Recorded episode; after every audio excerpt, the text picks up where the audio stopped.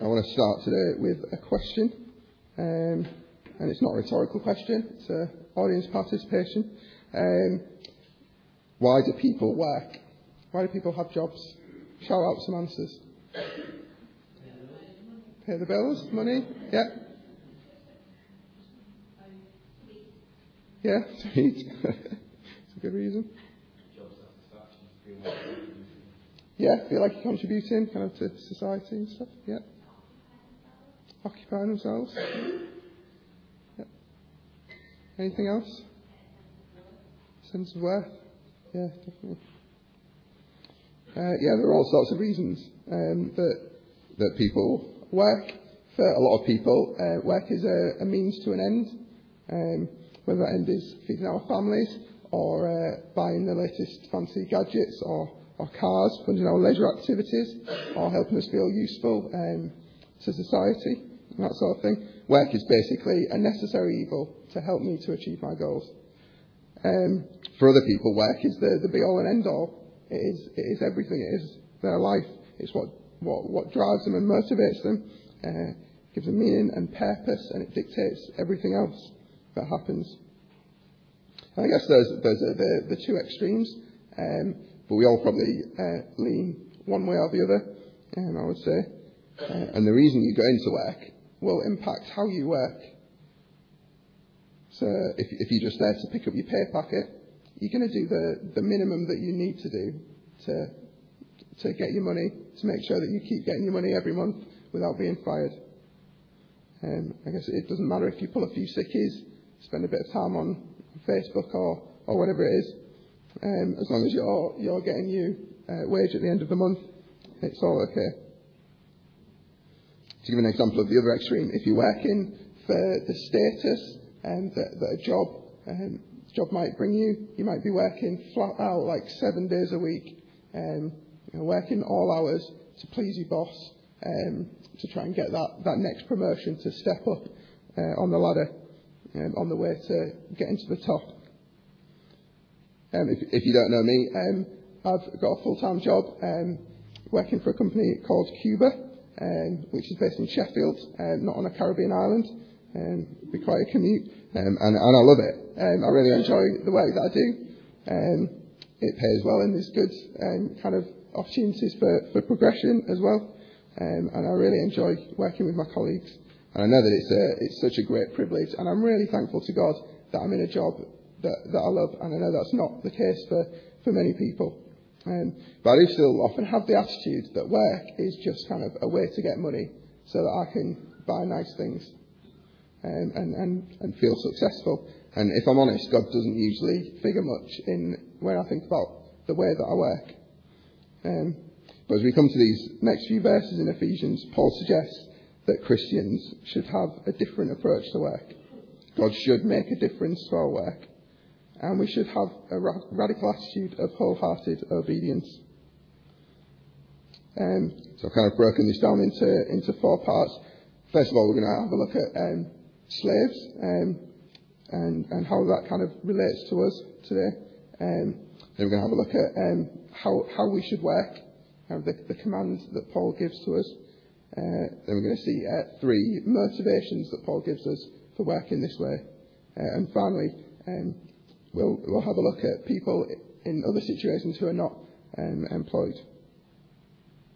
Um, but yeah, let's let's take a step back from work for a minute. Um, Let's go back to, to the first verse that we read, uh, that, that Joan read for us, uh, verse 5. It says, Slaves, obey your earthly masters. So let's stop there a minute. There's, there's two questions that you might have already. First of all, is Paul condoning slavery here? Is he saying that it's okay to take people captive against their will and to make them work for no pay? Uh, the short answer is no. Um, slightly longer answer. There's two parts to it. So First of all, Paul, by, by talking to slaves, isn't necessarily saying that slavery is okay. Um, he's just giving instructions to those who find themselves in that particular situation.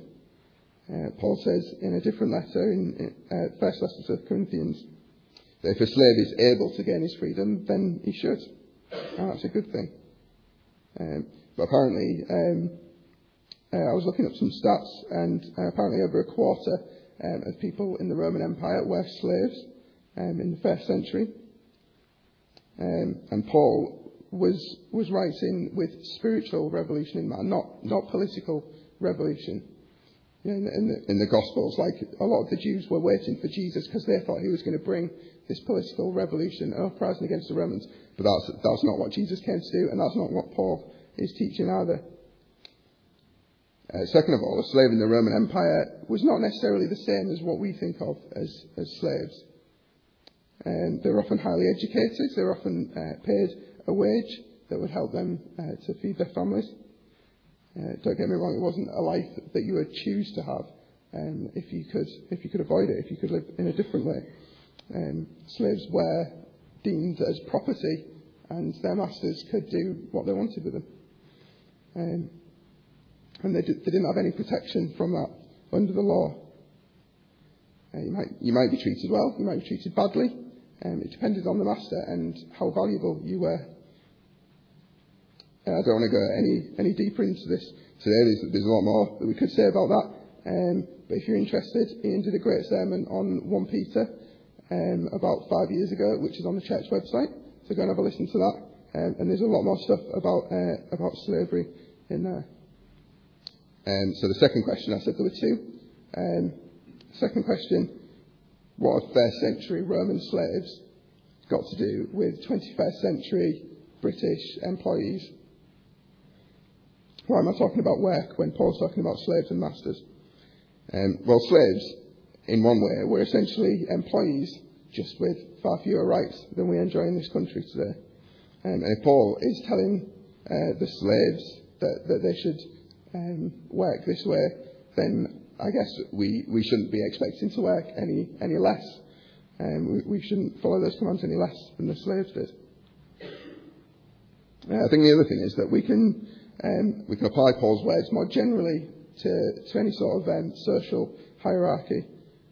Um, in chapter 5, verse 21, um, Paul says, Submit to one another out of reverence for Christ. Um, I guess that's, that's kind of a heading for this section that we've been looking at over the last few weeks. Um, so we looked at wives and husbands, uh, we looked at uh, children and parents last week, um, and we're looking at uh, slaves and masters today. Um, but I think it seems like this is not an exhaustive list of, of human uh, kind of authority-based relationships. These are kind of examples that, that Paul gives. Uh, in Romans chapter 13, Paul says, everyone must submit himself to the governing authorities. For there is no authority except that which God has established. The authorities that exist have been established by God. So whether they're good or bad, we should respect the authorities that are in place because God himself has put them there. Uh, and that applies across the board, government and people, students and teachers, and certainly employers and employees. So I guess this, this means that if you're not in work at the minute, and this, this still applies to you. Okay, so we've established that Paul's words do apply to us. And um, what, what does he actually say? What are his instructions to us? Um, in a nutshell, uh, Christians are called to be wholeheartedly obedient in our work. If you look down at your Bibles, if you've still got them open, um, in Ephesians chapter 6. Uh, verse 5 says, starts with, Slaves, obey your earthly masters. Verse 6, obey them. Verse 7, serve. So they all start with, with an imperative, uh, like an action to take. To submit to our employers is to be uh, obedient to them, to serve them. Um, these are not words that we tend to like to hear much, really, are they? Um, I guess, in the, in the age of the individual to be told that we should submit or to be obedient to someone is a bit kind of old fashioned, a bit uh, twee. Um, you know, you're not, you're not a dog. You, no one owns you. You can kind of do what you want. You shouldn't be forced to be obedient to someone. Um, live how you want. Control your own destiny. I was, I was having a look online at what people were saying are the top reasons for becoming self-employed. Um, not that I'm looking, in case anyone from Cuba is listening to this, just just to say that. Uh, invariably on the list, um, well, I, I looked at lots of lists. On all of the lists, um, the number one reason um, that people wanted, or that people should be self-employed, is that you get to be your own boss. Basically, to be under another boss is is kind of, you know, that's that's that's not really a good thing. You know, you want to be your own boss if possible. Um, be your own boss. Um, obviously, I'm not saying that self-employment is a bad thing, um, it, but I think that gives you some insight into the values uh, of our culture. People don't like the idea of being told what to do. Um, but the command from God um, is to be obedient. Do what your boss tells you to do. There's no room for, I don't feel like it today, or that's beneath me, get someone else to do it, or I'd rather be doing something else. And just get on with it. Be obedient. Um, but Paul doesn't stop there, does he? He doesn't stop at just obedience. He wants us to uh, obey with sincerity of heart, verse 5. Uh, obey from your heart, verse 6. Serve wholeheartedly, verse 7. So this isn't first and foremost about a change in behaviour, it's about a change in attitude. You might remember um, back in chapter 4, uh, Paul talks about putting on the new self and being renewed in the attitude of your minds. And I guess this is an example of, of doing that in the real world. You might be thinking, actually, I'm, I'm pretty obedient at work. I, I do what I'm told. Um, I work the hours that I get paid for. Um, I work hard. I think, what, what is your attitude like? Do you not sometimes work a bit grudgingly or a bit half-heartedly or to the, the minimum standard that you can get away with? Well, Paul calls us to be different as Christians. He calls us to do our work uh, joyfully and to the best of our abilities all the time. We're called to wholehearted obedience. And there are conditions here. Paul doesn't say that slaves should only obey their masters if their master is kind and, and nice to them. Um, in fact, in, in 1 Peter, um, Peter says that slaves should obey. He specifically says slaves should obey even if their master is harsh and mean. Uh, I'm not saying that you should let people trample all over you like a doormat all the time. If you're not being treated well at work, it, it might be the best thing for you to leave that job and find something else. Um, that's something to talk about with your, with your uh, close friends. Um, but this, this passage says that while we are employed, uh, we should be working obediently, wholeheartedly obediently um, for our employer. And it's not just when we know the boss is watching, um, but when we know that they aren't as well. Any slave would obey their master if they knew they were watching, because uh, they don't want to get a beating. They don't want to be um, kind of, I was going to say fired. Can't really be fired as a slave, but um, they, they, they, wouldn't want to be uh, treated even worse than they might have already been treated. Um, so I guess the, the, this is really radical. This is really countercultural. Most people would think you're crazy for giving your all while the boss is, you know, away on holiday or, or not keeping tabs on you, um, or for being thorough and conscientious if you're being given a hard time. So God should make a huge difference to our work. Uh, but why should we work in this way? And how do we how do we cultivate that attitude in our hearts? Um, so we've got three uh, motivations. Um, and this, this is where I want to spend um, most of our time. Um, this, this has had a real impact on my own heart, I think, and has kind of changed the way I've, I've viewed work um, this week. Um, and, and, yeah, Paul, Paul gives us a totally different, exciting uh, perspective on work, which I hope will, will blow you away, um, as it has done for me. So, three motivations for being wholeheartedly obedient. Number one, it's God's will, which is a pretty good reason for doing anything, really. Um, for Christians, this should be, I guess, the only motivation that we really need. God commands, and we should listen and do what He says. Verse 6 says, uh, Obey, doing the will of God. It is God's will that we should work with an attitude of uh, submissive uh, obedience. Uh, but there's a bigger point that we can imply from this as well. Um, it is God's will that we should work, full stop. Work is actually part of God's design for humanity. It's not the result of the fall. It's not, it's not part of our sin spoiled world. Uh, it is obviously impacted, it's tainted by, by sin. Um, but work was there before the fall. Work has always been part of God's plan. Uh, back in Genesis, God called Adam and Eve to work.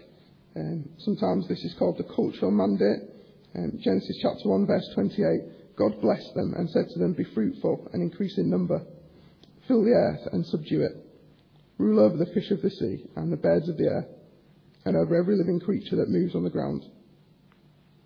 So God has called us to take the raw materials that we have and, and to make things from it, to make uh, beautiful and useful things um, that will kind of uh, improve our society.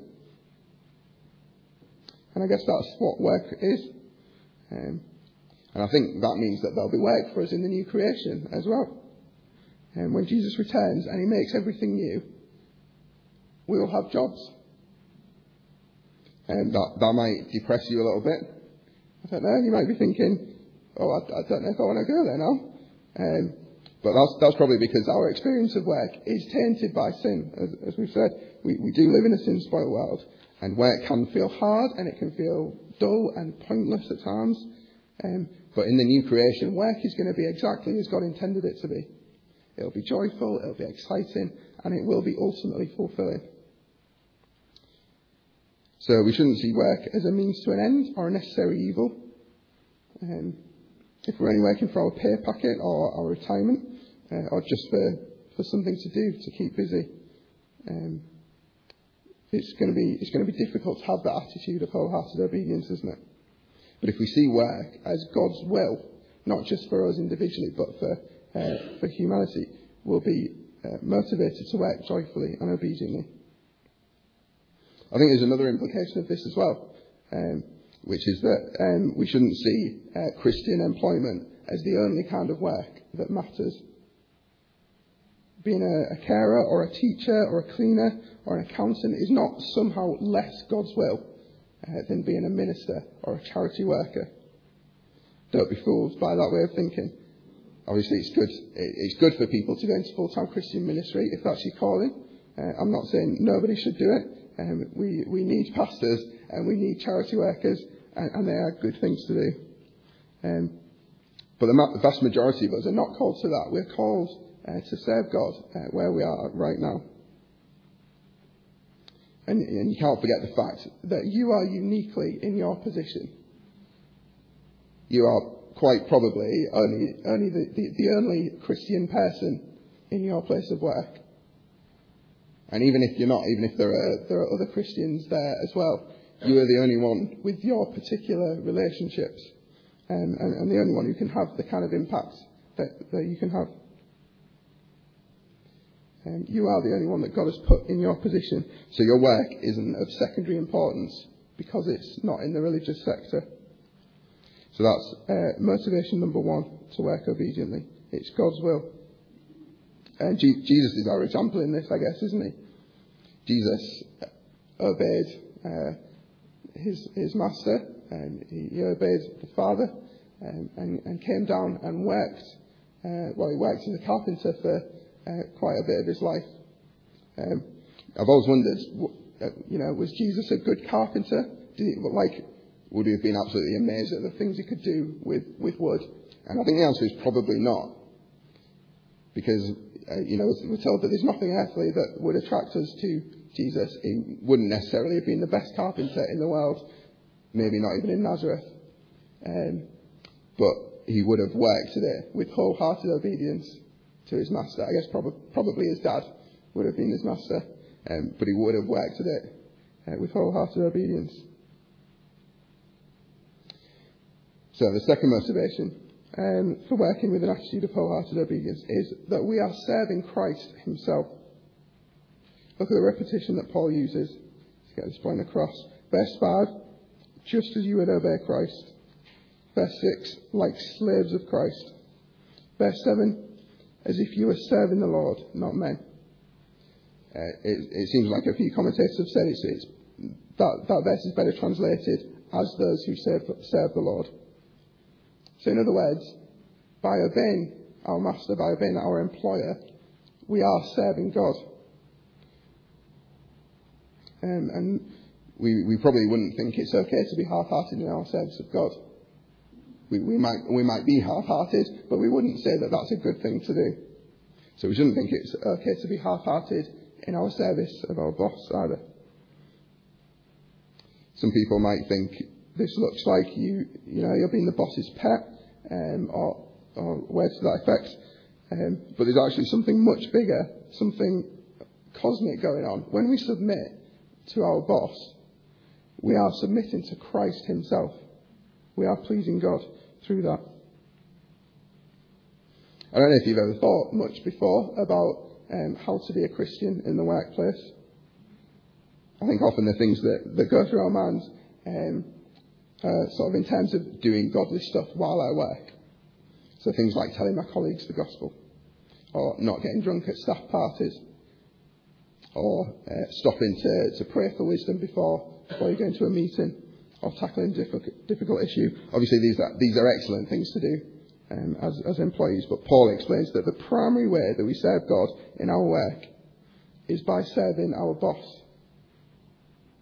And uh, for me, this, is a, a, seismic shift in, in the way that I think about work. I'd, I'd never really thought about it in this way before.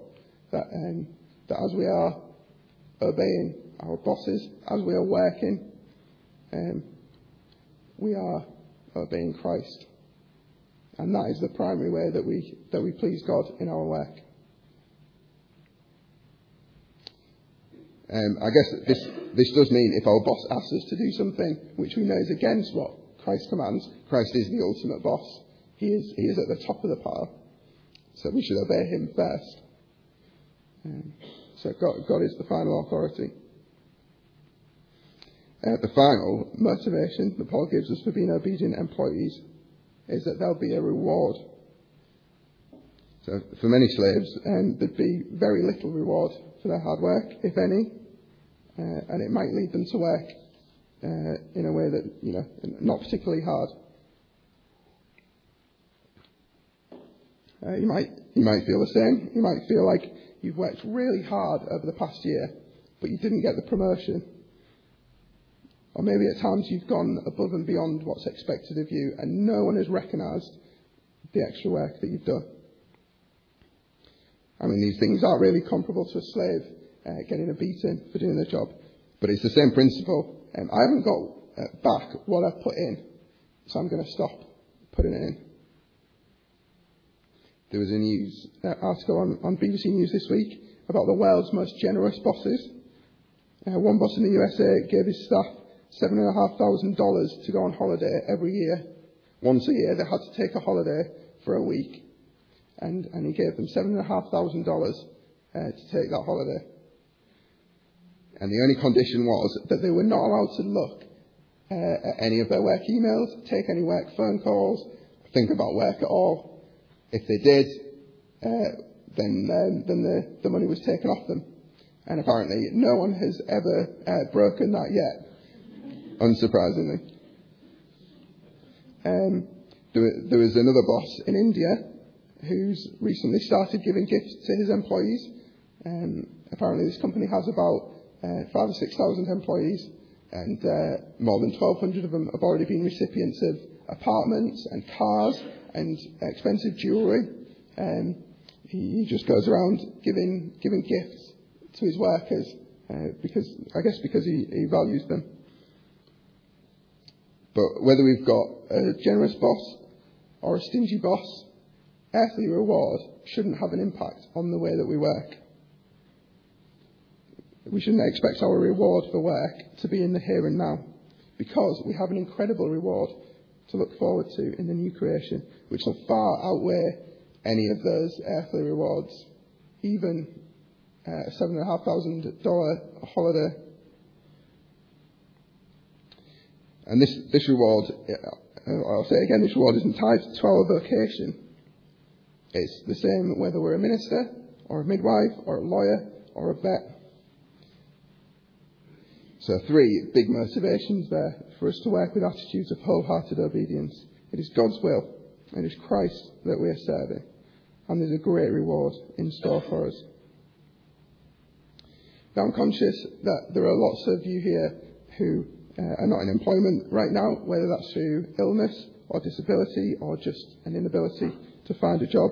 Uh, please don't be disheartened. Um, the reality is we live in a sin-spoilt world and things are not the way that they should be. But we know that God is sovereign and He is in charge of your life and the, the situation that you are in right now. And know that you're not excluded from either the commands or the promises. And the same goes for those who are retired or students or stay-at-home parents or anything else other than regular employment. God wants us to serve obediently in whatever situation we're in. It, it might take a bit more thought about how that works out for you in your particular situation. Um, but just think about what, what areas of your life are you under someone else's authority? And is your attitude one of wholehearted obedience? And, uh, and please pray for, for those of us who are employed that we would display the attitudes that we've been talking about and encourage and challenge us to be like the Lord Jesus and, and tell us if you see uh, if you see us thinking too much or too little of work. And finally, look forward to the new creation when you will be able to work um, work uh, an amazing job which will be fulfilling um, and exactly as God designed. So we've seen what a Christian employee should look like. Um, Paul now turns his attention to masters. What should a Christian boss look like? He says in verse 9, uh, Masters, treat your slaves in the same way. Do not threaten them, since you know that he who is both their master and yours is in heaven, and there is no favoritism with him. Again, it's radical, it's countercultural. A boss isn't supposed to exploit his workers in order to get the most out of them, to get the most, uh, to earn the most money, but to treat them fairly. And the motivation for this is essentially the same. You are not the ultimate boss. God is. And each employee is equal to, to each employer um, in, in value in God's sight. You are still under God's command as a boss, and you are promised the same reward. Okay, so let's wrap up. Um, Christians should have a radical attitude to work. We shouldn't see work as a means to an end, and we shouldn't see work as a kind of uh, saviour, something that will uh, fulfill us. We shouldn't think too little of it, that it's just a way to get food on the table, and we shouldn't think too much of it, that it becomes our top ambition and our number one priority in life. Instead, we should see it as a great, exciting uh, sphere of our life in which we can serve and please our Heavenly Father. And we do this by working at it uh, with an attitude of wholehearted submission and obedience. Uh, if you're the kind of person who likes a tick list of application points at the end of the sermon, uh, I'm one of those people.